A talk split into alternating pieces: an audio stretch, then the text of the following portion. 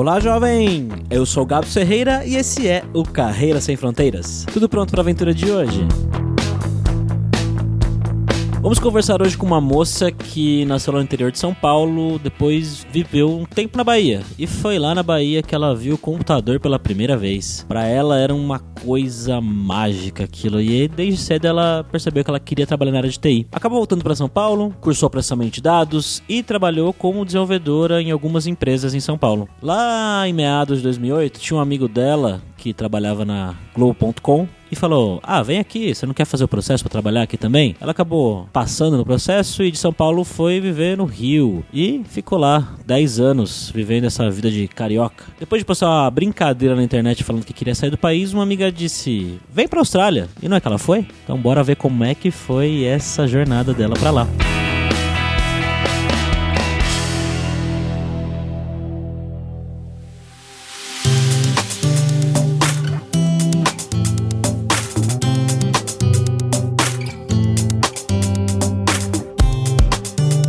Essa conversa de hoje, como sempre, estamos aí com o nosso viajante poliglota Fabrício Carraro. E aí, Fabrício, beleza, cara? Muito bem, voltando hoje à Austrália porque eu não cansei de carne de canguru. Tá com saudades. Tudo bem, Andréia? Tudo bem.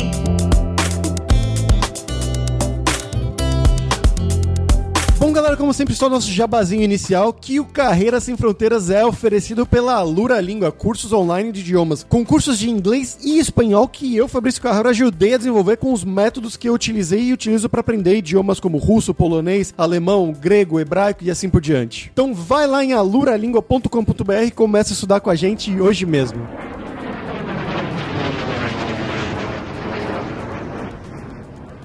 Bom, André, eu queria que você contasse um pouquinho pra gente de onde que você é no Brasil, né? O que, que você fez, sua formação e como que você foi parar aí na Austrália. Cara, é uma longa história, mas eu vou tentar falar rapidinho. Eu sou do interior de São Paulo. Eu passei minha primeira infância no interior. Depois disso, eu fui pra Bahia e foi lá que eu vi computador pela primeira vez quando eu tinha uns 11 anos de idade. E foi nesse momento que eu decidi que eu queria trabalhar na área de TI. Na época eu não sabia que era TI, né? Só sabia que era aquela coisa, aquela caixinha que parecia tão mágica e tal. E eu enfiei na cabeça e comecei a correr atrás. Nesse caminho, quando eu tava com 17 anos, minha família voltou da Bahia para São Paulo e eu fiz processamento de dados e comecei a trabalhar como desenvolvedora em várias empresas em São Paulo, desde Sabesp, Banco Itaú e empresas pequenas também, por aí vai. Quando foi em 2008, um amigo meu estava trabalhando na Globo.com e ele me convidou para fazer o processo lá. Eu passei e de São Paulo eu fui parar no Rio. Como você pode ver, meu sotaque é bem, bem misturado. Bem misturado. é, depende da palavra. Meus R's são mais puxados, meus F's são estranhos por causa dessa, dessa aventura em torno do Brasil. Eu fiquei na, na Globo por quase 10 anos anos. Caramba. Em algum ponto disso eu fiz a faculdade. Não foi logo depois que eu terminei o colégio, não. Saí do colégio, fiquei alguns anos trabalhando até que a faculdade se tornou um impedimento. Não ter a faculdade se tornou um impedimento para minha promoção e foi aí que eu fiz. Comecei ciências da computação, mas acabei fechando em dois anos. Eu fiz na Embi Morumbi, né? Você pode fazer dois anos como tipo um tecnólogo, vamos colocar assim. E foi o que eu fiz. Mas isso em São Paulo ainda, claro que é em uhum. São Paulo. Fiquei 10 anos na Globo com, quer dizer, 10 anos, não, 8. E um belo dia, uma amiga minha estava trabalhando em uma consultoria aqui na Austrália. Ela morava em Sydney na época. Ela viu um post meu no Facebook reclamando sobre o Brasil, tipo assim: Meu Deus, essa violência não acaba. Agora eu tô achando que é a minha vez de ir embora desse país. E na hora que eu falei isso, ela pulou na mesma hora, mandou uma mensagem: Antes de você pensar em qualquer lugar, venha pra Austrália. Nossa. E eu falei assim: Cara, eu postei como uma brincadeira. Eu nunca quis sair do Brasil. Então ela falou assim: Não, não, vem, vem fazer, vem fazer a entrevista com a gente. Então eu falei assim, ah, tá. Como eu nunca fiz um curso formal de inglês, pensei, nunca que eu vou passar. então, vou fazer só porque ela me chamou, né? Vou fazer só por amizade, tipo, então eu vou levar um não, vou falar obrigado pela oportunidade e tal, e tá tudo bem. Mas eu passei. E quando eu passei, eu fiz umas contas meio malucas, falei assim, cara, eu sempre brinquei que se eu tivesse oportunidade um dia de morar fora do país, eu ia aceitar, mas eu nunca fiz nada nessa direção porque não estava nos meus planos, mas agora eu tenho um sim. O que, que eu faço? Vende tudo, compra um ticket de ida e vai embora. Foi o que Nossa. eu fiz. que loucura.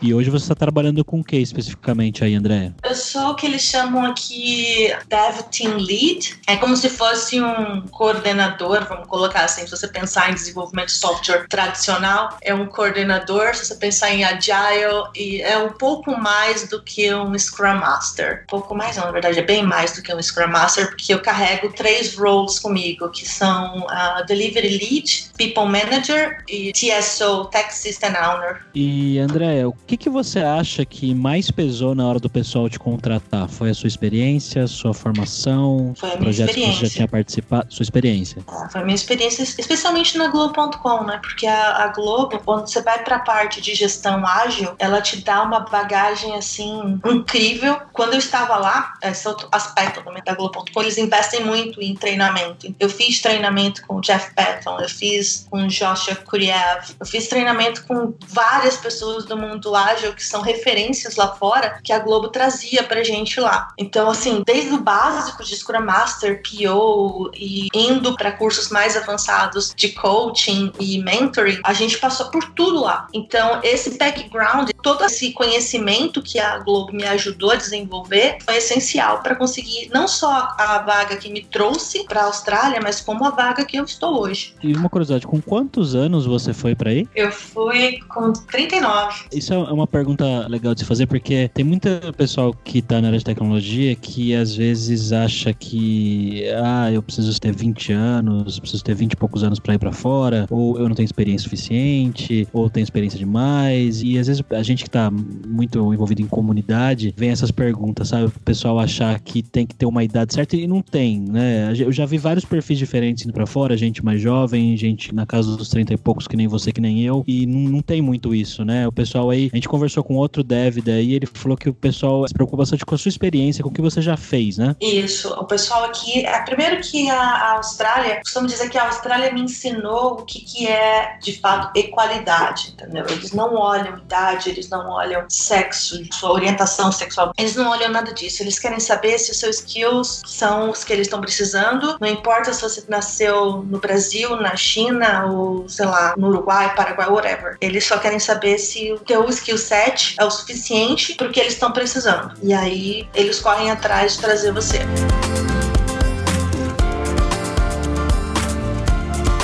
Você falou que você passou nessa entrevista, né? Que você fez essa entrevista do Brasil mesmo. Do Brasil. E aí, Fiz do depois que Brasil você. e Skype. Skype. E depois que você foi aprovada e tudo mais, e decidiu realmente ir, como é que foi esse processo de visto? Eu imagino que seja uma burocracia atrás disso. Depende de empresa para empresa, tá? A empresa que me trouxe, ela não estava no que eles chamam de fast lane, né? Que é a fila privilegiada do consulado. As empresas aqui, quando elas trazem bastante gente, elas conseguem fechar parceria e a burocracia e o tempo é menor. A empresa que me trouxe não era esse caso. Então, assim, o começo foi meio doloroso porque o pessoal não sabia direito quais eram os documentos que precisava do Brasil. Eles já tinham trazido pessoas de outros lugares, mas do Brasil foi a segunda e as regras de imigração estavam mudando durante aquele período, então foi bem caótico. Mas, assim, o básico é teu currículo, né, claro, certificado de teu diploma, todos com tradução juramentada, né, antecedentes criminais. Basicamente só isso que eu precisei mandar. E depois eles me mandaram um link que era tipo um currículo, um check. E aí eu tive que colocar onde eu morei nos últimos cinco anos e alguns detalhezinhos meio chatos, mas que foi difícil para eu lembrar todos os endereços, todas as coisinhas. A sorte que Google e Gmail está aí há um longo tempo.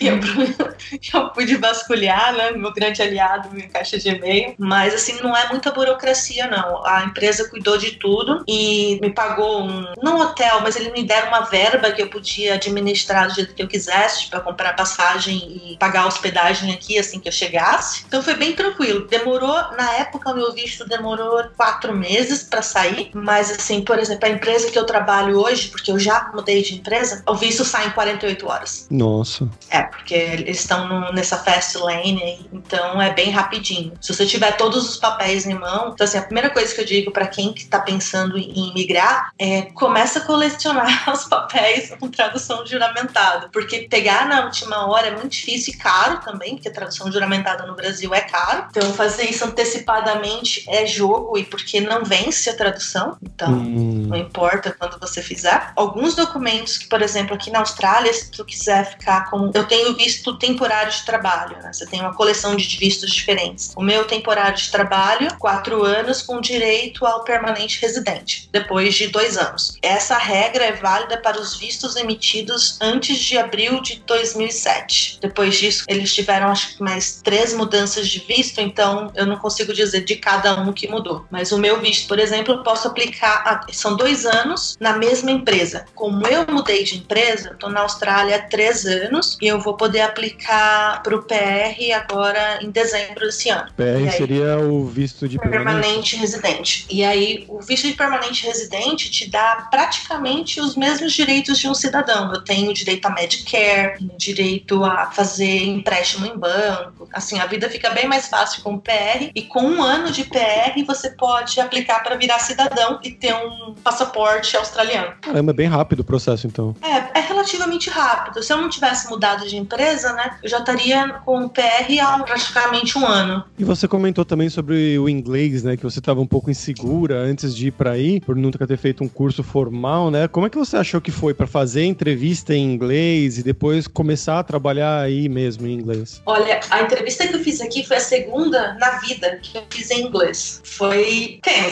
O que eu fiz para me preparar, eu escrevi um resumo da minha carreira em inglês. Passei uns dias fazendo isso e, tipo, eu me auto-entrevistando. Tudo em inglês, né? Então, assim, eu colocava as perguntas. Como eu ajudava a selecionar pessoas na Globo, então eu fazia muita entrevista, então eu tinha mais ou menos o conjunto de perguntas que são feitas pro cargo que eu tava aplicando. Eu colocava tudo no papel e escrevia de várias formas e eu fazia a contra-pergunta, né? Eu falava assim, cara, se eles me perguntarem pra falar mais desse, desse ponto aqui, o que, que eu vou colocar? E aí eu, e eu usei uma dica, que teve- não lembro de, de qual site foi, que é o STAR, que eles chamam, né? Você tem que falar da situação, qual foi as suas ações nas tasks que você fez para poder resolver o problema e o resultado. Que é muito comum aqui na Austrália os entrevistadores seguirem esse roteiro. A gente no Brasil, a gente é muito prolixo. A gente começa explicando todo o porquê. Tipo, a gente explica que as rosas nasceram e daí estavam bonitas e daí um dia você acordou elas estavam mortas. Sendo que na verdade eles querem saber, pô, cheguei hoje, a rosa tá morta, eu fiz isso aqui para resolver, entendeu? Uhum. E aí, se eles quiserem entender o histórico, eles vão te perguntar, mas me fala mais por que que ela morreu, entendeu? A gente é diferente.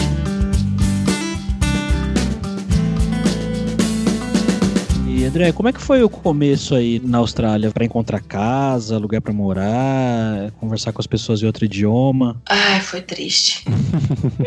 Pensa o seguinte: você tá na sua bolha, 10 anos, feliz, tranquila, saltitante. Você conhece todo mundo, você conhece do seu CEO até a moça que faz o café da empresa que tu trabalha. Você considera o seu time a tua família estendida. Aí um dia você chega, abre a porta de um avião, você começa a olhar para o lado, seu telefone não funciona, é de madrugada, você olha para o lado, para o outro, fala assim, cara, você tá sozinho, porque a empresa que me trouxe não mandou ninguém para me buscar. Então eu tava completamente sozinha quando eu cheguei. Caramba. Então, assim, foi assustador. E isso é uma coisa que eu faço agora com todo mundo quando a gente traz de fora. Eu vou no aeroporto, não importa o que a empresa fala, eu sempre combino. Não, eu vou lá e te busco. Porque eu- isso é horrível. É uma péssima impressão quando você chega. Pra alugar casa que é simples, é ridiculamente simples, não tem burocracia. Isso foi uma coisa que me assustou no começo, que eu falava assim, gente, esse povo é doido, não faz checagem, não. É tudo muito não burocrático. O único perrengue é que você tem concorrência. Diferente no Brasil, que tu vai numa uma imobiliária e eles andam com você em todos os, os apartamentos disponíveis dentro do perfil que tu quer, aqui você tem que olhar o que você quer e você agenda uma inspeção na data que eles estão fazendo a inspeção. Aí você tem 15 minutos com mais 10 pessoas, depende do quão procurado é o imóvel, e você faz uma ficha de intenção, expression of interest. Você está interessado naquele imóvel. E aí, baseado no que você preenche nessa ficha, o dono do imóvel vai escolher. Não é a imobiliária que escolhe, entendeu? O dono do imóvel que escolhe. Então, assim, tem uns detalhezinhos que fazem diferença. Tipo, se você tem animais, você tem que colocar lá que o teu animal é bonzinho, que nem eu tenho gato. Você tem que colocar que o bichinho não é uma peste, que não vai destruir a casa. Você tem que ter alguns cuidados. Você É. trouxe o gato do Brasil? Não, não, porque meus gatos são velhinhos, os gatos do Brasil. Eles estão com a minha mãe e eu pago child support. Ah, sim. Aí eu, eu peguei um coisa. outro aqui. É, eu, adotei um aqui, mas assim, são uns detalhezinhos pequenos. Agora, a comunicação no começo foi bem difícil, porque, como eu falei antes, eu não tive aula, eu não fiz curso de inglês formal, aprendi com música, com filme e com algumas viagens que eu fiz, e claro, com conferência de TI, esse tipo de coisa, mas não, não curso mesmo para te preparar para coisas simples. Tipo, você vai no banco, você vai abrir sua conta, entendeu? O meu vocabulário era muito limitado. Ainda é, eu considero ainda limitado, mas no começo era muito, muito difícil. Sem amigos nenhum para poder cutucar e perguntar como é que eu falo aquilo ali, foi mega difícil. Esses bloqueios. Só que, como eu não sou muito tímida, aí eu me virava. Procurava no celular, desenhava o que eu tinha que falar. Querido, eu fiz de tudo para poder conseguir fazer as coisas e, e me virei. É que tem coisa que você nem imagina que você vai ter que falar, né? Exato, explicador. Ah, Entendeu? Quando a primeira vez que eu fiquei doente aqui, que alguém pediu pra eu explicar se estava doendo e qual era o tipo de dor, eu travei. Eu falei, eu não sei explicar. Eu lembro de um caso quando eu tava na Itália, acho que deu um problema com a pia, com a torneira, e pra saber como é que é falar torneira em italiano, porque, caramba, é coisa tão específica que você nem, nem pensa, né? Geralmente, você não aprende isso, geralmente. Falar que você quer Exato. comprar uma fita vé da rosca. Exatamente. Até hoje tem várias coisas assim que eu não sei o nome, que às vezes eu tô conversando. Quando muda o domínio, né? Quando é o domínio do trabalho ali, que é sistemas, tecnologia, as linguagens que a gente usa tal, beleza, é tranquilo. Agora o problema é quando muda o domínio. Você vai encontrar, vai pro meetup do pessoal de board game, daí eles estão falando de um, um jogo específico que você nunca jogou. E aí vai pra um campo que você fica, cara, o que, que esses caras estão falando? Porque as expressões que eles usam, às vezes, pra mesma coisa da gente no Brasil é completamente diferente, não é uma tradução, entendeu? É, uma outra, é, um, é um outro vocabulário. Às vezes é bem tenso. Às vezes eu fico boiando, daí eu falo assim, cara, alguém pode traduzir? Tipo, pra leigos, assim, né? Aham. Ou eles abreviam. A Austrália é louca por abreviação. É Minas. Hum. É, é a, a Minas da Oceania. Eu ouvi falar já sobre isso, que eles falam com muitas coisas no diminutivo, com essas abreviações, assim. McDonald's é Max. Afternoon é avo, mas avocado avo também. Ah. É avo também, entendeu? Então você tem que saber pelo contexto qual é o avo que eles estão falando. Barbie Meu também tem, né? Que é o Oh, barbecue. é, Barbie, barbecue, brekkie, breakfast. Eles são os brasileiros, né? Basicamente, né? Que o pessoal sempre fala que a gente fala bonitinho, cafezinho, isso tudo com inho. Cara, é, não, o começo foi terrível. Eu me lembro de uma reunião que eu tive, as pessoas estavam falando de uns débitos técnicos, umas outras coisas, que, e o deploy estava previsto para janeiro, né? E aí eles começaram a falar, debts, uh, jam, e eu tava, what the hell is O que que tá acontecendo aqui? Não tô conseguindo entender nada. E aí acabou a reunião, eu comecei a falar assim, vem cá, alguém pode me falar? Tipo, eu quero longa, né? Longa-metragem, não curta. explicar o que tá acontecendo, porque não, não dá.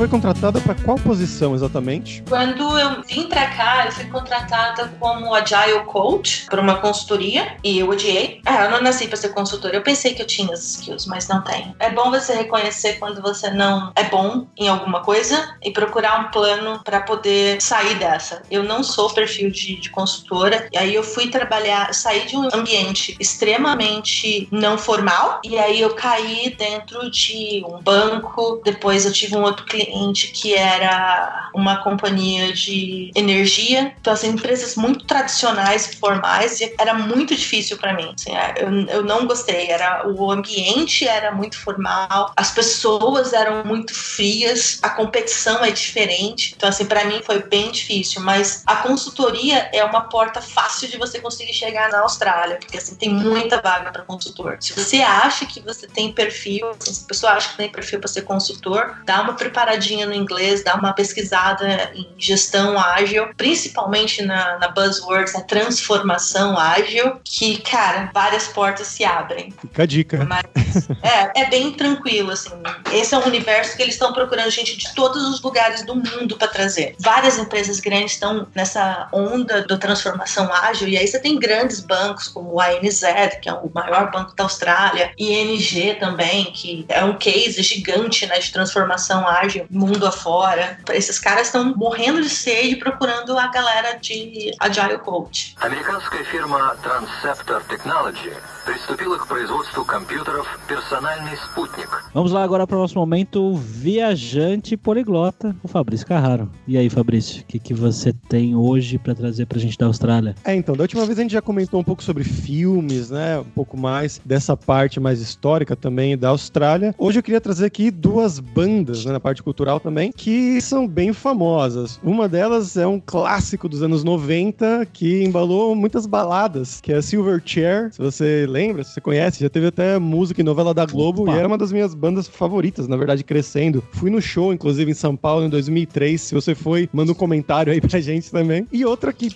pouquíssima gente sabe que é australiana, que é famosíssima, é o ACDC. A grande, né, enorme, uma das maiores bandas de hard rock de todos os tempos. A ACDC também é australiana. E o que, que você só. curte aí, Andréia, de coisas culturais australianas? Ah, típica australiana, eu confesso que eu não sou expert, não, mas assim, uma coisa que tem aqui que eu acho muito, muito legal é que tem muito festival que é gratuito, né? No verão, eles têm, tipo, ópera de graça, se você quer ir, apresentação de música clássica. Como a gente tá perto da Ásia, né? Tem muita influência, então tá vindo um festival de arte a céu aberto, que é como se fosse uma pintura feita com flores. É incrível, assim, tem- você tem de tudo aqui. Tem umas coisas que você fica impressionado, como pode ser de graça. Então, assim, eu tô ansiosa por essa apresentação de arte japonesa, porque eu vi umas, umas fotos e eu fiquei impressionada com a qualidade e mais ainda por ser grátis. Tem muita coisa. Olha, de coisa australiana que eu lembrei agora, tem um filme que eu gosto muito, que vocês devem ter visto talvez já ou não, que chama Lion. Vi, Não? vi, vi, vi, vi, muito bom. Esse filme é muito bom, cara. Esse filme é daqueles que você assiste e chora bastante. É com o menino que ele um foi indiano, né? adotado, né? Alguma coisa assim. Isso, que ele se perde da família e fica um tempo perdido, o indiano, e ele é adotado por uma família australiana. E depois, bom, vou dar spoiler, não vou contar. Mas quem não viu, veja, é um filme incrível. Sim, recomendo também. Ô, André, vamos falar sobre dinheiro agora. Você teve uma carreira, é, pelo que você falou, relativamente bacana aqui no Brasil antes de ir para a Austrália. Então, eu imagino que você, né, devia ganhar relativamente bem, devia ter uma carreira legal aqui. Como é que foi quando você foi para aí? Você foi para ganhar mais, para ganhar menos? Como que ficou essa questão da qualidade de vida aí comparado a que você tinha no Brasil? Tá, eu vim pra ganhar menos, tá? Mas com mais qualidade de vida. É uma parada meio bizarra. Que eu vim ganhando substancialmente menos, mas como eu falei, como a Austrália tem, Melbourne principalmente, tem muita cultura de graça pra você. Os parques aqui são lindíssimos e eu, eu moro na frente de um. Também tem a questão do horário de trabalho, né? O horário de trabalho aqui é muito rígido no sentido de as pessoas vão embora mesmo 5 horas da tarde. Quando eu me mudei, eu tava morando a 30 minutos de trem do meu trabalho, só que eu tava morando, tipo, longe pra caramba, tipo, uns 25 quilômetros daqui e era 30 minutos de trem. Então, 5 e meia da tarde, eu tava dentro da minha casa já. Podia sair, andar na praia, correr na praia, ir pra academia, fazer o que eu quisesse. Então, assim, pra quem tava num ritmo de Rio de Janeiro, que eu morava na Avenida das Américas, a 10 quilômetros do meu trabalho, que eu demorava entre uma hora e meia a duas horas dentro do carro, você, Ei, saudade, você... hein? Não. Eu tô falando há duas horas no início da manhã, tá? No final do dia, se chovesse, então, esquece. Quantas vezes eu não saí do trabalho, nove horas da noite, só pra evitar o trânsito. Então, assim, quando eu ia pra casa, não dava pra fazer mais nada. É jogar videogame, ir ver TV e se preparar pro outro dia. Aqui não. Aqui, logo quando eu me mudei, eu fiquei assustada com a quantidade de tempo livre que eu tinha. Eu não sabia o que fazer. Eu não tava acostumada. Sério, eu não tava acostumada com tanto tempo livre. Cinco e meia é eu tava essa, em né? casa. Sentia meio É. culpada até, né? Sim, eu achava, eu come- te juro que eu achava você horrível agora. Eu achava os australianos até preguiçosos, porque eu falava assim, gente, esse povo termina de trabalhar às 5 horas da tarde e vai embora? Como assim? Isso não existe. Mas é porque aqui tem muita gente que começa a trabalhar até cedo, os horários são bem, bem flexíveis. Que nem agora, a empresa que eu tô, a gente tem o que a gente chama de core work time, time, que é entre as 10 e as 4 da tarde. Então, se você quiser entrar mais cedo, são 7 horas e meia por dia, né? Se você quiser entrar mais cedo ou quiser sair mais tarde, desde que você atenda de 10 às 4, o restante você faz como você quiser. Então, assim, quem gosta de acordar cedo, acorda cedo, vai pra academia, vai pro trabalho, entra mais cedo e 4 horas da tarde já tá indo embora pra casa. É outra vida. É completamente diferente, assim. Pra mim, foi um processo de reeducação.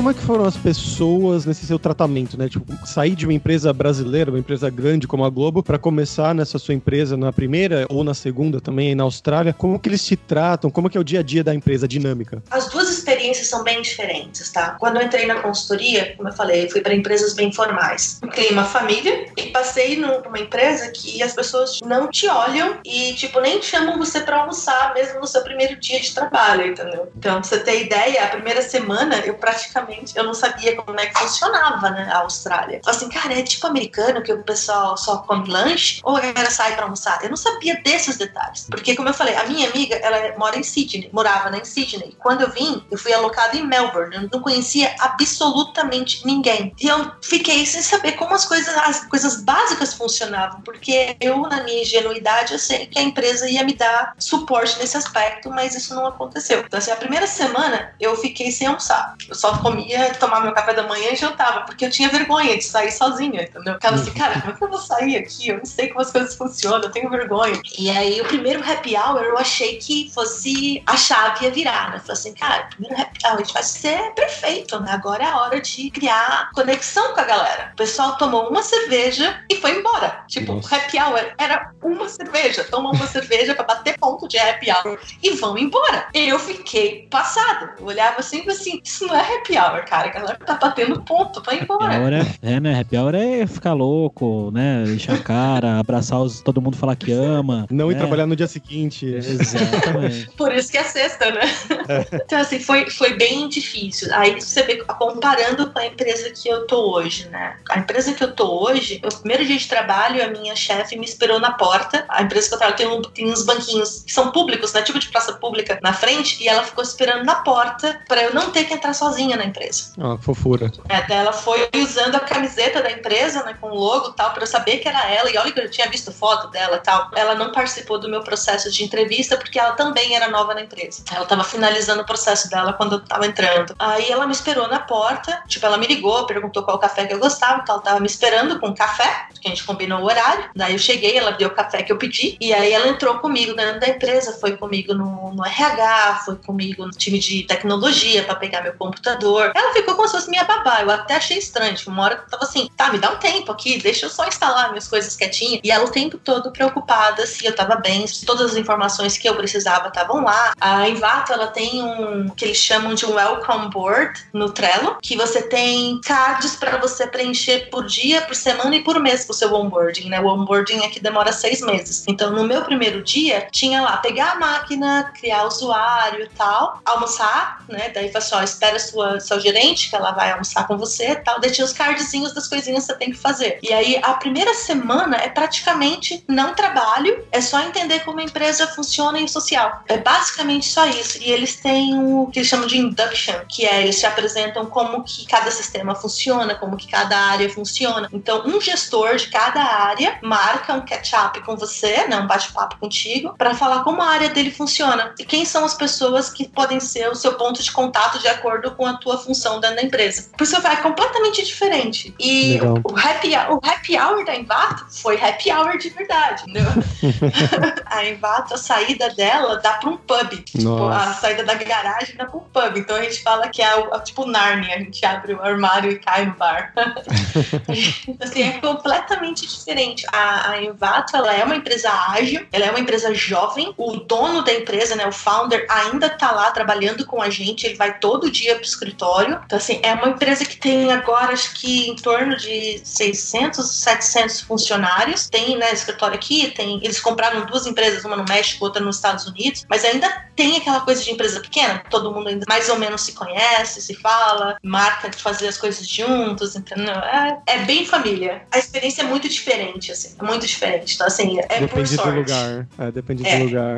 Okay, Houston, we've had a problem here. Uh, Houston, we've had a problem. Mas bom, André, agora é hora do perrengue. Eu quero que você conte algumas histórias engraçadas, micos, gafos que aconteceram com você, seja por causa da língua, da cultura, ou histórias engraçadas em geral mesmo. Nossa, tem uma coleção, mas acho que a, a pior, pior, assim, foi. Eu tava alocada num banco aqui. Foi minha, o primeiro engagement, né, como eles chamam, né? Tava lá no cliente, tava uma semana. Aí eu tava explicando para eles sobre Kanban, sobre métricas, como que funciona, qual é a melhor forma da gente poder começar a coletar os dados para poder entender qual era os pontos de gargalo. E número é uma coisa que sempre me atrapalha em inglês. Eu sempre, na minha cabeça, funciona em português. E aí, na hora que eu falei o número, eu virei para português. E eu continuei explicando tudo em português. e aí eu olhei em volta e as pessoas estavam me olhando com aquela cara de, ué, eu não tô entendendo. Eu voltei de novo e expliquei em português de novo. E eu não me toquei. Eu só fui me tocar quando eu terminei a segunda vez que eu ia indo explicar de novo. Eu falei assim, cara, o que, que eu tô fazendo de errado? Aí eu me toquei que eu tinha trocado a língua. E aí eu virei pro pessoal e falei assim: vem cá, ninguém percebeu que eu mudei de inglês pra português? Aí o pessoal virou pra mim e falou assim: André, desculpa, a gente achou que você tava tentando explicar num inglês horroroso. Fizeram o benefício da dúvida, ainda pelo menos.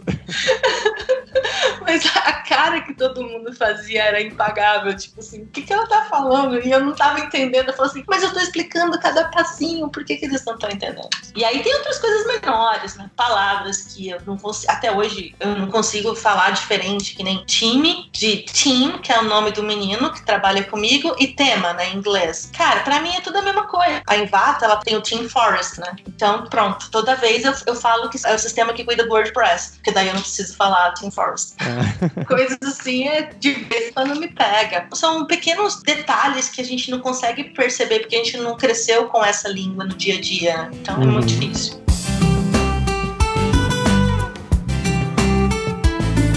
Bom, André, obrigado aí pela sua participação, muito obrigado pelo seu tempo, muito bacana saber como é que foi aí sua história até chegar aí em Melbourne. É, eu te falo, Melbourne é uma cidade incrível, não é à toa que ganha direto, né, entre as melhores cidades do mundo para se morar. O balanço de vida aqui, né, o work balance, é espetacular. Eu sempre falo assim, eu gostaria muito que o Brasil fosse igual, sabe? Tem uma piada aqui entre os brasileiros que a Austrália é o Brasil que deu certo, né?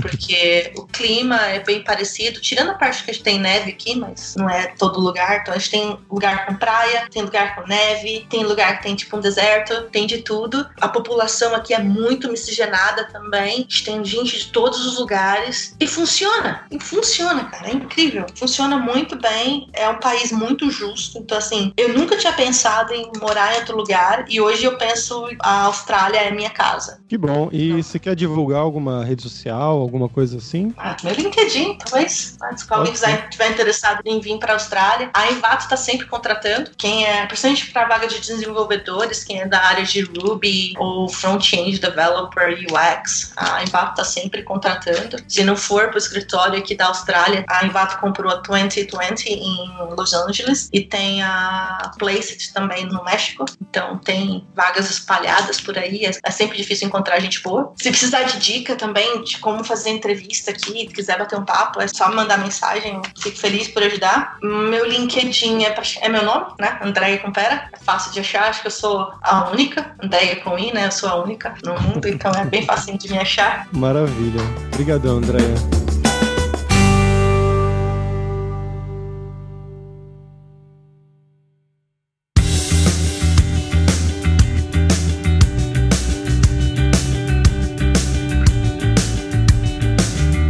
Bom, pessoal, por hoje é isso. Muito obrigado pela sua audiência. E entra lá no nosso grupo no Facebook, o Carreira Sem Fronteiras, para você mais dicas sobre empregos, mercado de trabalho no exterior, quem sabe na Austrália, de tecnologia e também sobre a língua inglesa e outros idiomas. E não deixe de conhecer a Lura Língua para você reforçar o seu inglês e o seu espanhol e dar aquela força, tanto no seu currículo quanto na sua vida profissional. E vocês viram a importância disso depois de tudo que a Andrea contou aqui no episódio sobre a entrevista, sobre trabalhar lá, né? Então vai lá em aluralingua.com.br e começa a estudar com a gente hoje mesmo. Além também, é claro, da alura.com.br, que tem mais de 850 cursos de tecnologia, nas áreas de programação, que é a área da André, é muito importante, de marketing, design, business, como você criar um currículo para mandar para o exterior, então com certeza vai ter o curso para você. Então, pessoal, até a próxima quarta-feira com uma nova aventura em um novo país. Tchau, tchau.